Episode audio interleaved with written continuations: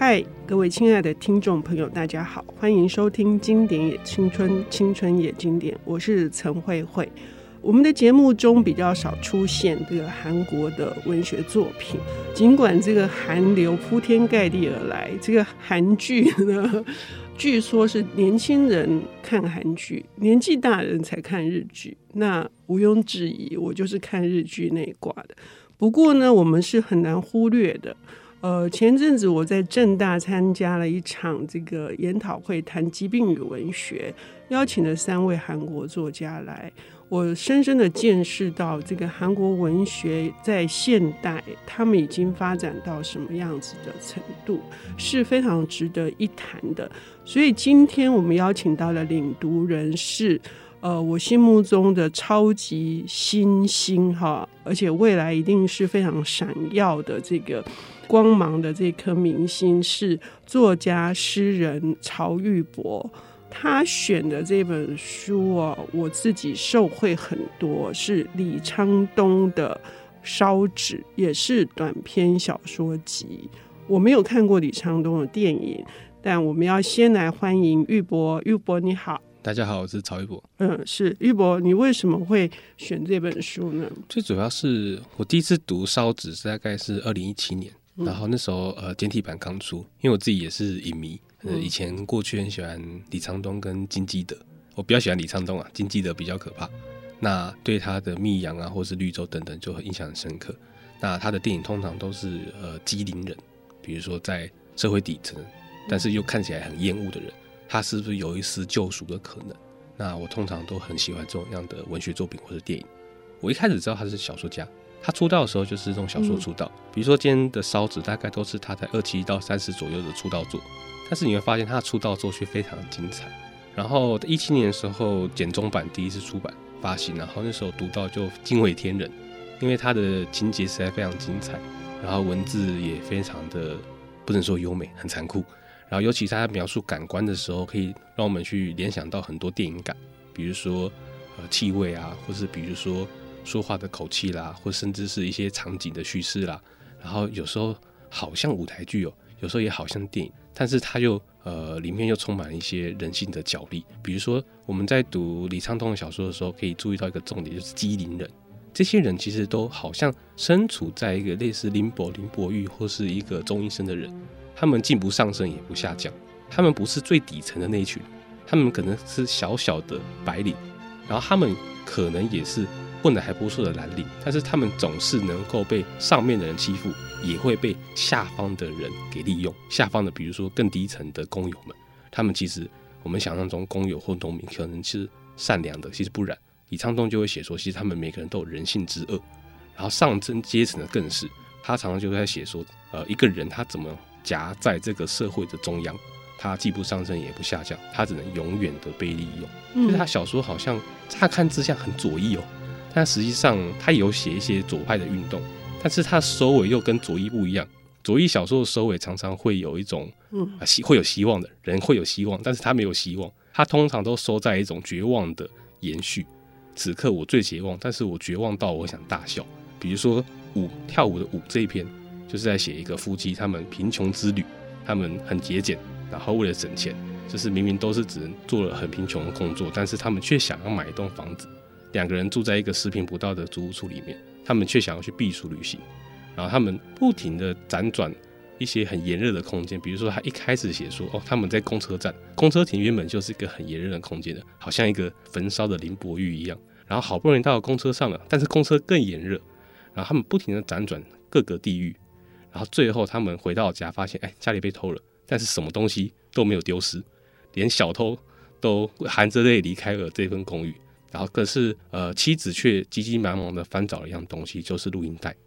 然后因为这个录音带是妻子唯一的宝贝，而不是什么珠宝首饰。因为主人公是她的丈夫啦，丈夫曾经在下班的时候看到妻子一个人独自放着音乐跳舞，跳得很扭曲、很扭曲的舞，根本可以不能称之为舞蹈的舞，好像一个人在扭动一样。但是那一瞬间，好像妻子才是放松的，还是可以从这个社会脱离的。然后最后，最后。他们两个就边骂互骂边笑，然后笑到最后，他们两个开始翩翩起舞，开始在这满地的残骸上面跳舞。我自己读到这一段的时候，我觉得说他们好像是一个断线的木偶一样，他们发现自己已经穷无可穷了，发现自己好像连小偷都不愿意光临了，这个世界上好像再也没有什么东西可以附和着他们了。然后此刻我们来跳一场舞吧。嗯，我刚刚说的受惠很多，就是说在蛮多的一些呃现代文学的描述里面，或者是呃所有的文学史上的描述里面，善恶是绝对分明的。然后为了强调这个阶级的斗争，或者是强调这个种族、性别等等，就是会很容易是二分法。可是李昌东他用刚刚玉博所说的，不管是在空间里面，或者是在各种的场域里面，他们所呃面对的这些窘境，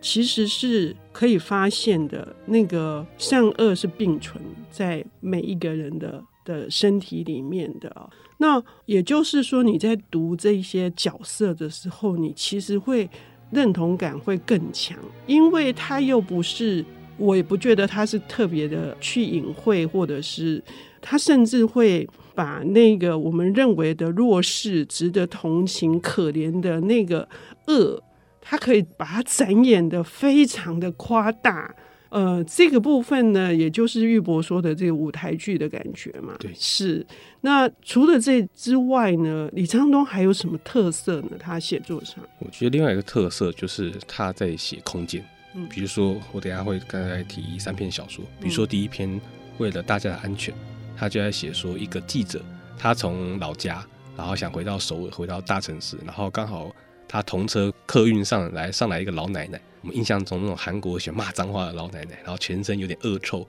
有点鱼酱味的那种很咸腥的老奶奶这样子。但是这个老奶奶在车上就犯了非常多可笑的事情，一开始很可笑，但后面呢，她开始变得很有点可憎，因为他开始骚扰每一个乘客，比如说他好心想拿一颗水煮蛋给小女孩吃，啊，小女孩没有接好。水煮蛋掉到地板上了，然后小女孩就不吃了嘛，然后他就说啊，怎么可以不吃的，浪费食物，他就强行塞了肮脏的蛋到女生的嘴巴里面，然后引起所有的乘客不满，所以又开始从可憎变成说可恶，然后于是有个壮汉就把呃老太太给绑起来，绑在座位上，用皮带把她绑起来，然后这个老太太就不停的咒骂，说你们这群人就是坏人，就像当初害我儿子你一样，就像当初那个。我不想工作，儿子想去做社运的儿子一样，大家都把他给害死了。他就是一个处在旧时代的人，一个乡村旧时代的人，但是他却好像强行或是半强迫的上了这条新时代的客运，然后所有人都没办法接受他，所有接受都市化后的人都无法接受他，而到最后，呃，李沧东在结束之前描述一段，就是老太太好像咽下了一口气，她突然原本哭叫的刹那间，她停住了。发出了一种好像打嗝一样的力气，然后好像，然后突然就她就垂下了头，再也不说话。然后车子人开始在互相指责：“你怎么会这样？怎么会这样？怎么会这样？”但是车子一到站之后，所有人就马上下车，不关我的事。而主角这个记者转头一看，发现哎，老奶奶不见了，只剩下那个好像蜕了皮一样的皮带留在座位上。所以这篇小说它很很厉害，就是它借由空间里头人物的相处。以及最后那个皮带的残骸，去写说一个不适应现代社会如此快速节奏的一个乡村的老奶奶，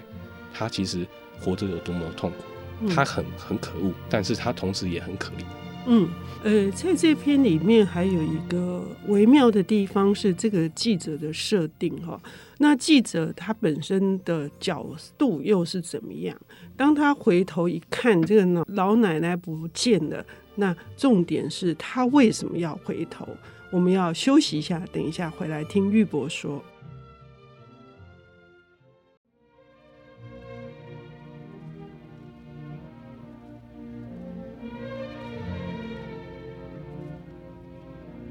欢迎回到《经典也青春，青春也经典》，我是陈慧慧。我们邀请到的领读人是诗人作家曹玉博。他今天为我们带来的是他欣赏的这个电影导演李沧东的短篇小说集，叫做《烧纸》啊，大概有十篇左右的呃作品。上半段节目提到的这个这一篇叫做《为了大家的安全起见》，那听了玉博的这个描述之后，我们就知道他取的这个片名是充满的讽刺的味道的。这个记者先生听起来是很像是要主持正义的，或者是应该是扮演这样的角色，可是实则不然，他其实是一个八卦杂志的，要去坐上这个客运是为了非常无奈要去写一个女明星的这个绯闻的。可是呢，他怎么样看待这个老太太？他最后为什么要回头？他心中里面，我认为还是存着怜悯的。他一路上虽然受不了老太太的行径，可是他最终还是觉得，好像他不应该像那些人一样，他应该还是要回去解救她。哈，你怎么看呢、啊，驭博？我记得小说中间不停的去提到他自己身为。记者的责任，嗯，因为他虽然他不是一个正规记者，但是他其实还恪守着他自己的本分，嗯，记者本身就是要揭露现实，去让切实公布于世。我觉得他最后其实一方面也是他认为他自己本身的天职，他可能也跟小说家很像嘛，嗯，天职就是可能要写出来。那第二个可能就是他对于故乡的回望，嗯，因为那也是他的家乡。这个老奶奶其实也是她家乡的一部分。嗯，她到了城市，但是她永远无法忘记她那个家乡的味道。比如说，老奶奶身上总是有种虾酱的味道，嗯，好像潮湿的味道一样。而她的那个回眸，好像就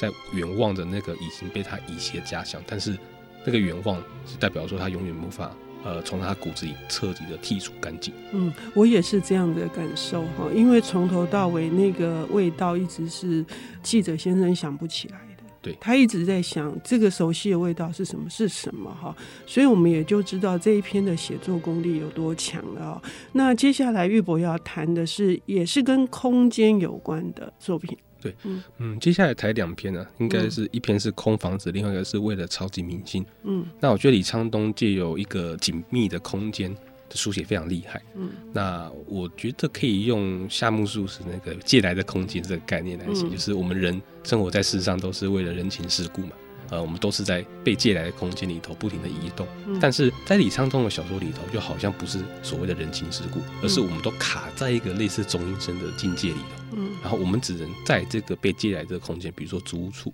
里头去苟活，但是空房子这个小说又特别有趣，他这个房子并不是他租来的。而是他课长的，他的长官，因为他也是一个文职人员，他的长官的大豪宅，然后请他帮忙去顾，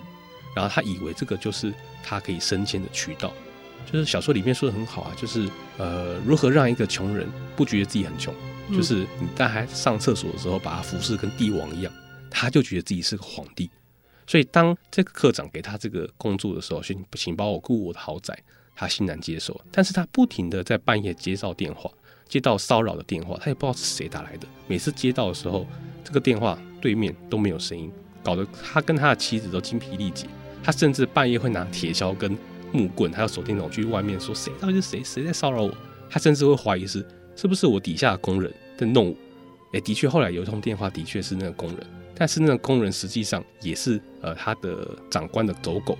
然后他后来才知道说，啊，原来。我只是长官跟工人之间夹杂着那个最可怜的人，我是被这个两个团体利用的人，我并不属于社长，我也并不属于工人。然后当他理解到这个事情的时候，警察就来抓他了，就说你不是这里的人，而且你每天晚上都拿着这些作案工具到处闲晃，我要把你抓起来。他就吃了哑巴亏，在这个空房子里头被人家甩了出去。然后我读到这篇小说的时候，非常惊撼啊，就是他其实有点悬疑。其实他小说一开头就写说他已经进了警局，但是为什么？呢、为什么他被当成小偷？因为那个附近很多窃案嘛。而且它是一个高级的住宅区。嗯。然后到小说后面，呃，慢慢去呈现，才发现说，哦，原来他只是个帮人家顾房子的普通职员。然后，但是他却要承受这么多的苦难，他却要去承受那个卡在中间的。尴尬的处境，嗯，所以这刚好也是李昌通他描写底层人民厉害的地方。一般我们可能就写说，那我们就写那个工人吧，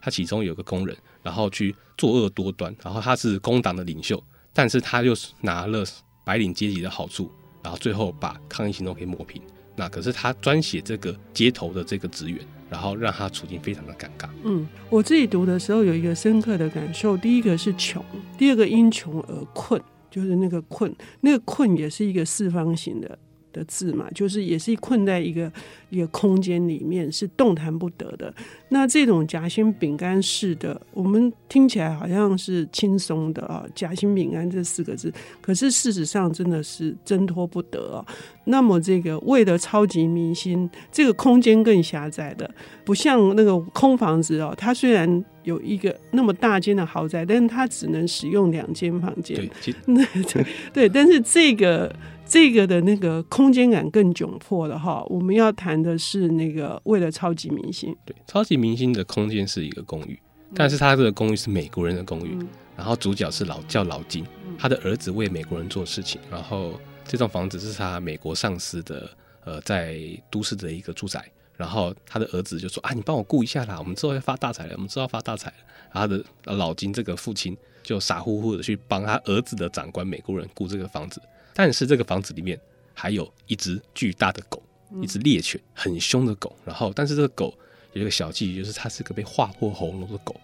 它不会叫，但它更可怕，它好像发出老人的气喘，就好像我们刚刚提到第一篇的，为了它的安全，那个老人，他形容这只狗好像随时在发出老人的窘迫的声音，但是又非常的凶悍，让怕狗的老金更加害怕。嗯，而这个小说更可怕的地方就是开头的时候，他遇到了一个小男孩，一个乞儿。一个在街边乞讨的男孩，然后看起来很可怜，甚至要被人家抓走。然后老金就觉得很可怜，就把他带回家。乞掉这个小孩子一见到他就说，说了一些很不好笑的笑话，比如说：“哎，我问你哦，有一个笑话是这样子的，哎，食人族的妈妈生下了小孩，请问食人族的爸爸会说什么？”他就说：“趁热吃。”小孩子还很热，趁热吃。那我读到这边很惊悚哎，那是不是代表说这是一个人吃人的社会？小孩子其实是理解的。嗯，这个小孩子既有这个笑话理解这个韩国社会是一个人吃人的世界，而老金把这个小男孩带回家的时候，这个小男孩无止境的索取，无止境的索取，甚至怂恿他去杀死这条狗，因为小男孩说他看出来这个房子根本不是你的，这只狗只听得懂英文，而这个房子里头节目都是英文频道，你根本不是这边的主人，对不对？小男孩已经看透了这个老金真正的身份，最后。他也以这个狗反过来拿这只狗作为要挟，去威胁老金做一些很羞耻的事情，去威胁老金做一些很丢脸的事情，然后去逼迫他，让他最后发疯。最后警察来到老金的住宅处的时候，才发现一个蜷缩在原地，不停的去念 “I love you” 嗯的一个老人家老金。但是这个老人家老金的眼里好像还透露着一丝怜悯。嗯，这刚好跟第一篇为了大家的安全有点相似，狭窄空间，然后。可恨又可爱的老人，但是他多加了一个东西，这个东西跟空房子很像，就是那个懂得人情世故的人。上边空房子懂得人情世故的可能是那个呃蓝领阶级的工人，他懂得生存；而这一篇反而是懂得人情世故的小孩，他看穿了所有大人的本质，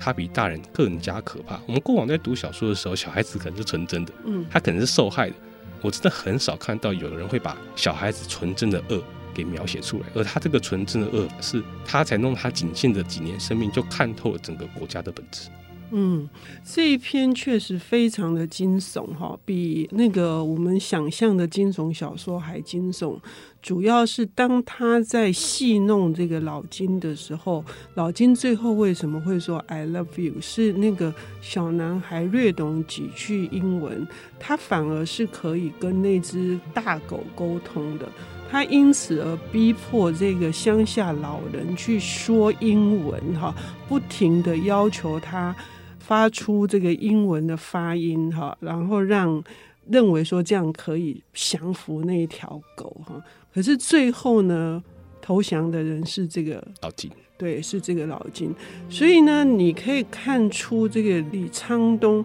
他究竟对于。我觉得啦，我觉得这个 小孩的那个洞悉的眼睛，可能就是李沧东的眼睛哈。这是极度的厉害的作品。今天时间的关系，我们只能谈这四篇哈。事实上还有非常多篇，包括玉博他认为有一篇在谈当兵的经验的时候，那也是不得了的哈。所以非常的感谢玉博在这个青春也经典哈。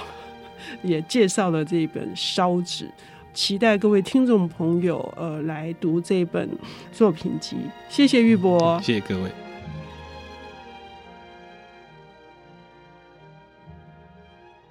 本节目由 IC 之音与瑞木读墨电子书联合制播，经典也青春与您分享跨越时空的智慧饗宴。